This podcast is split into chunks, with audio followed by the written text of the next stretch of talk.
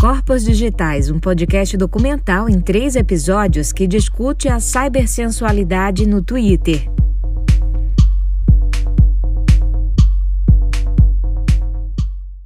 Episódio 1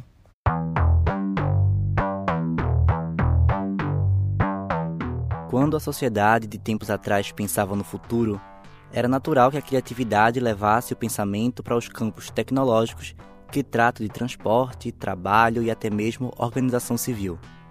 Prova disso são os filmes, os livros e as músicas que falam sobre esse novo mundo high-tech.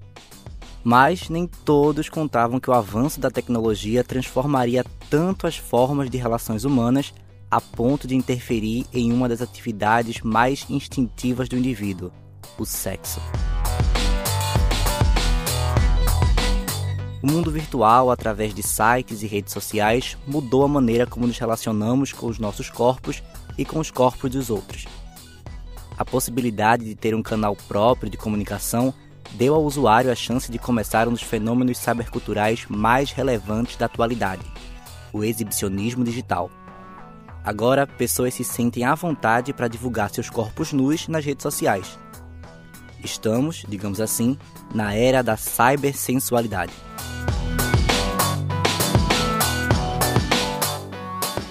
Dados recentes de um levantamento feito pelo site Pornhub, um dos maiores canais de pornografia do mundo, mostram um crescimento global de acesso de até 24,4% em 2020. Aplicativos de relacionamentos como o Tinder também registraram números altos. São até 19% de mais interações entre os usuários no mesmo período. Nesse universo, a plataforma Twitter se destaca, sendo um espaço de divulgação e de interação constante entre os produtores e os seguidores que consomem avidamente a mídia.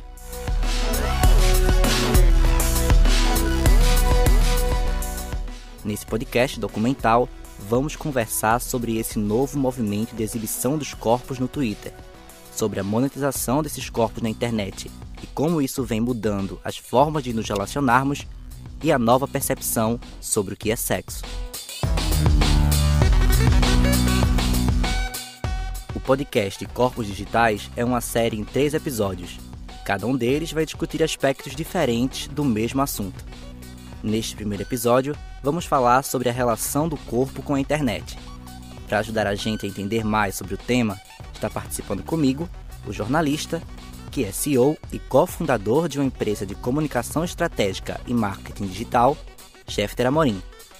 O administrador e produtor de conteúdo sensual na internet, Danilo Figueiredo, conhecido como Danzão, e o jornalista e consumidor de conteúdos sensuais digitais, Daniel Silva. Importante dizer que esse podcast não tem a intenção de constranger ou ridicularizar as ações e os depoimentos dos convidados ou ouvintes. Acreditamos que são válidas as diferentes experiências que o indivíduo tem para explorar a sua sensualidade e sexualidade, que são fundamentais para uma vida saudável e o autoconhecimento necessário. Let me speak to your loneliness.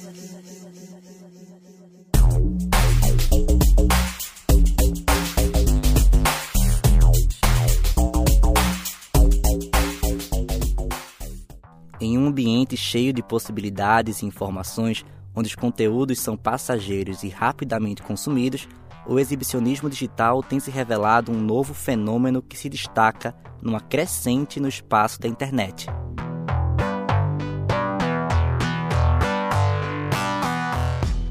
Essa nova prática tem como principal aspecto a exibição do corpo completamente ou seminu por meio de fotos, vídeos e outras mídias visuais. O jornalista Jeff Amorim vê a internet como um espaço massificador da nudez, pelo grande alcance que tem.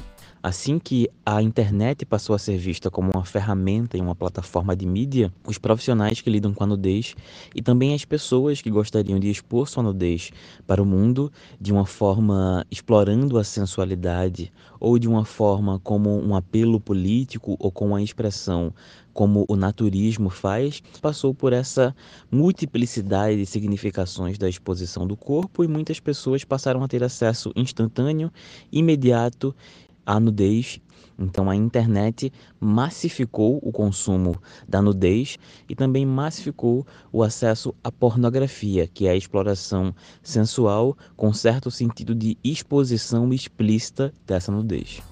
Jeffter também consegue ver vários fatores que levam as pessoas a consumirem a nudez no Twitter. E como a nudez, de forma geral, desperta a curiosidade de um lado e desperta a repulsa de outro por movimentos mais conservadores ou movimentos mais moralistas, isso acaba se tornando um tabu. E como qualquer tabu, ele é alvo de muita curiosidade e de busca. E assim a nudez ganha espaço e tende a gerar engajamento, porque nós temos naturalmente uma conexão humana e uma curiosidade por aquilo que é humano e aquilo que é encoberto desperta o dobro da nossa curiosidade, porque mexe com mecanismos psicológicos que tendem a nos instigar a essa busca. E como os algoritmos são treinados ou doutrinados pela programação para exibir aquilo que gera mais engajamento, a gente tende a ter também um aumento dos conteúdos de nudez sendo exibidos. Já o jornalista de 23 anos, formado pela Universidade Federal de Viçosa, em Minas Gerais, Daniel Silva, vê o consumo desses corpos digitais no Twitter como uma tentativa de tirar o sexo da esfera privada e trazer para a rotina, como algo natural. O que me faz consumir este conteúdo é uma vontade de inserir o sexo, inserir a sexualidade, inserir o prazer, o desejo na minha rotina. As pessoas, elas preferem, né, porque até que a sexualidade sempre foi da esfera privada e as pessoas elas acabam retirando isso da, da sua rotina ou da sua vida por, por várias questões, né? A gente pode falar por questões culturais, de pessoas que não têm realmente vontade de ter acesso ou que não cresceram com, com esse tipo de conteúdo, também por questões religiosas que vem a culpa cristã e a pessoa né, se sente ali bloqueada e se sente de certa forma oprimida para explorar sua sexualidade. Então eu consumo esse tipo de conteúdo pois eu quero explorar minha sexualidade, eu quero ter contato com com outros tipos de prazeres e, e desejos ao ver a, alguns é, ao ver alguns vídeos isso me desperta por exemplo é, algumas sensações bacanas durante o dia que me lembra que eu posso tirar um momentinho para mim para que eu possa me me sentir e sentir meu prazer e isso é bom para nossa vida isso é saudável para o nosso cérebro Danilo Figueiredo tem 27 anos e é produtor de conteúdo adulto na internet. Ele viu nessa prática uma forma de fazer dinheiro em um momento difícil financeiramente. Eu não tinha como pagar minhas coisas, né? Apesar que eu tinha meus pais, mas mesmo assim eu sempre fui, desde meus 16 anos, eu sempre trabalhei. E sempre me dediquei a ter o meu próprio dinheiro, desde que seja lícito. E essa foi a forma que eu achei. Há quase três anos, Danilo vem se exibindo e vendendo nudes em plataformas gratuitas e pagas. Para iniciar esse trabalho, ele precisou estudar os diferentes espaços e o público. Primeiro, tinha que entender como funcionava a plataforma e qual público eu queria que fosse atraído pelas minhas publicações, no caso, né? Aí depois disso que eu comecei a postar, tipo, eu só postava o que eles queriam ver, que era o quê? Nudes. Então só postava nudes e até hoje só posto nudes.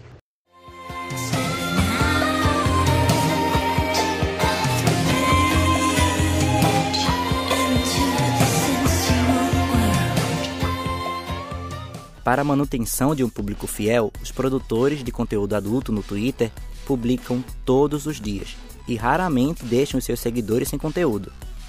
Estes dados foram retirados de uma pesquisa netnográfica realizada por mim entre os dias 17 de setembro e 2 de outubro de 2021, que acompanhou um produtor masculino e um feminino.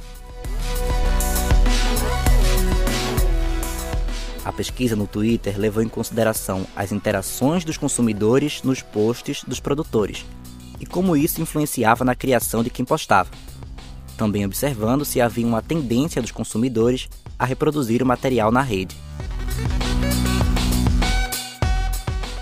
A análise revelou que é importante para os produtores a presença constante no feed de quem os segue, para promover ainda mais seu trabalho, gerar engajamento e atrair consumidores em potencial.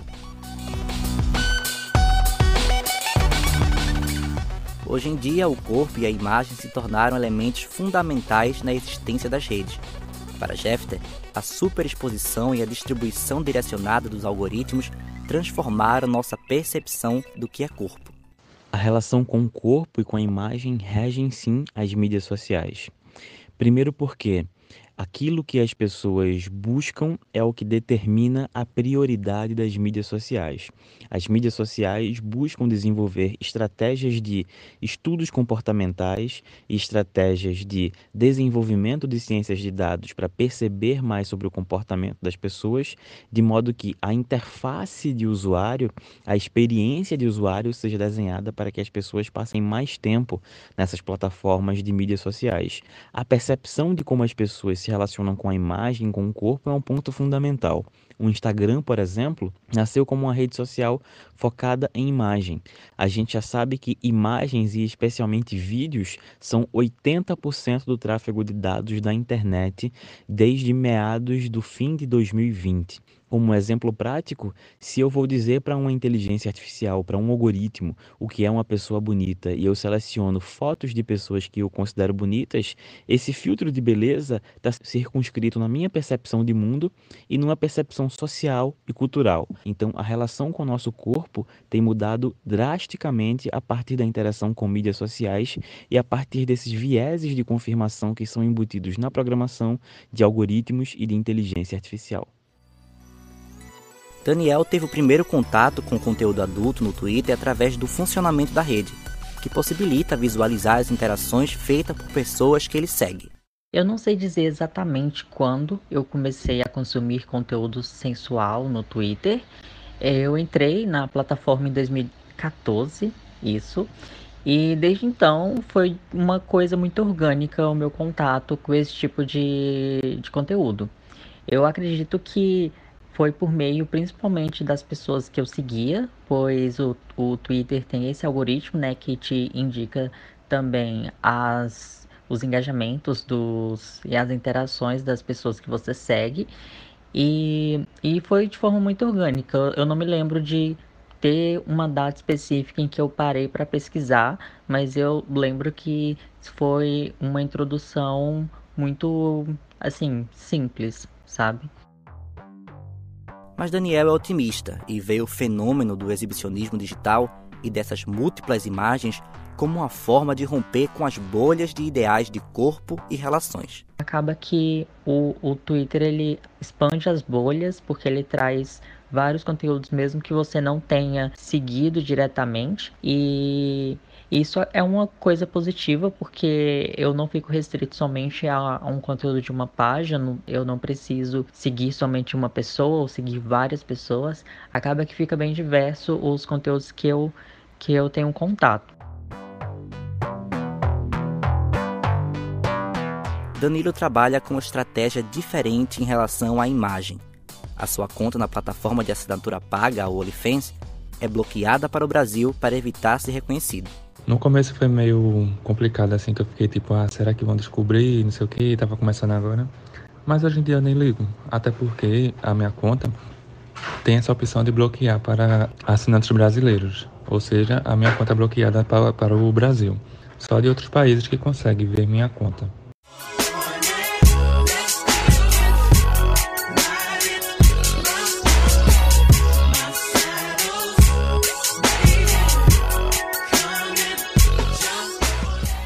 Nessa nova cultura que se forma nas redes, os algoritmos são um dos maiores aliados na existência do exibicionismo digital no Twitter.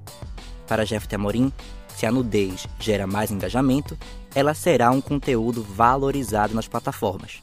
Basicamente, o que os algoritmos das mídias sociais fazem é manter você o máximo possível de tempo conectada ou conectado, porque assim consegue coletar mais dados sobre você, a partir disso consegue refinar a exibição dos anúncios a partir de um conjunto de informações é, estabelecidas e de parâmetros que vão identificar os seus padrões de comportamento e com mais tempo nas mídias sociais, você vê mais anúncios e vendo mais anúncios, você gera mais receita para as mídias sociais.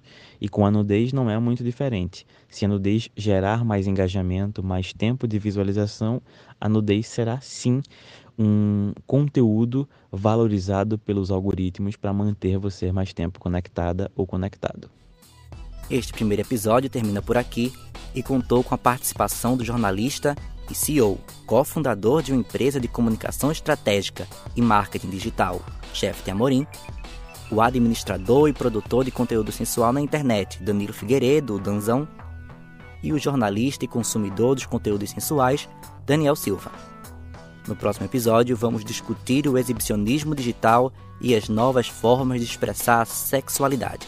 Até lá! As trilhas que vocês ouviram nesse episódio são dos artistas Metre e Six Umbrellas, disponibilizadas no portal musicarchive.org. Você ouviu Corpos Digitais, um podcast documental em três episódios que discute a cibersensualidade no Twitter, trabalho de conclusão do curso de jornalismo da Universidade Católica de Pernambuco, do aluno Ariel Sobral. Edição de Marcos Gordinho. Orientação da professora Andréa Trigueiro.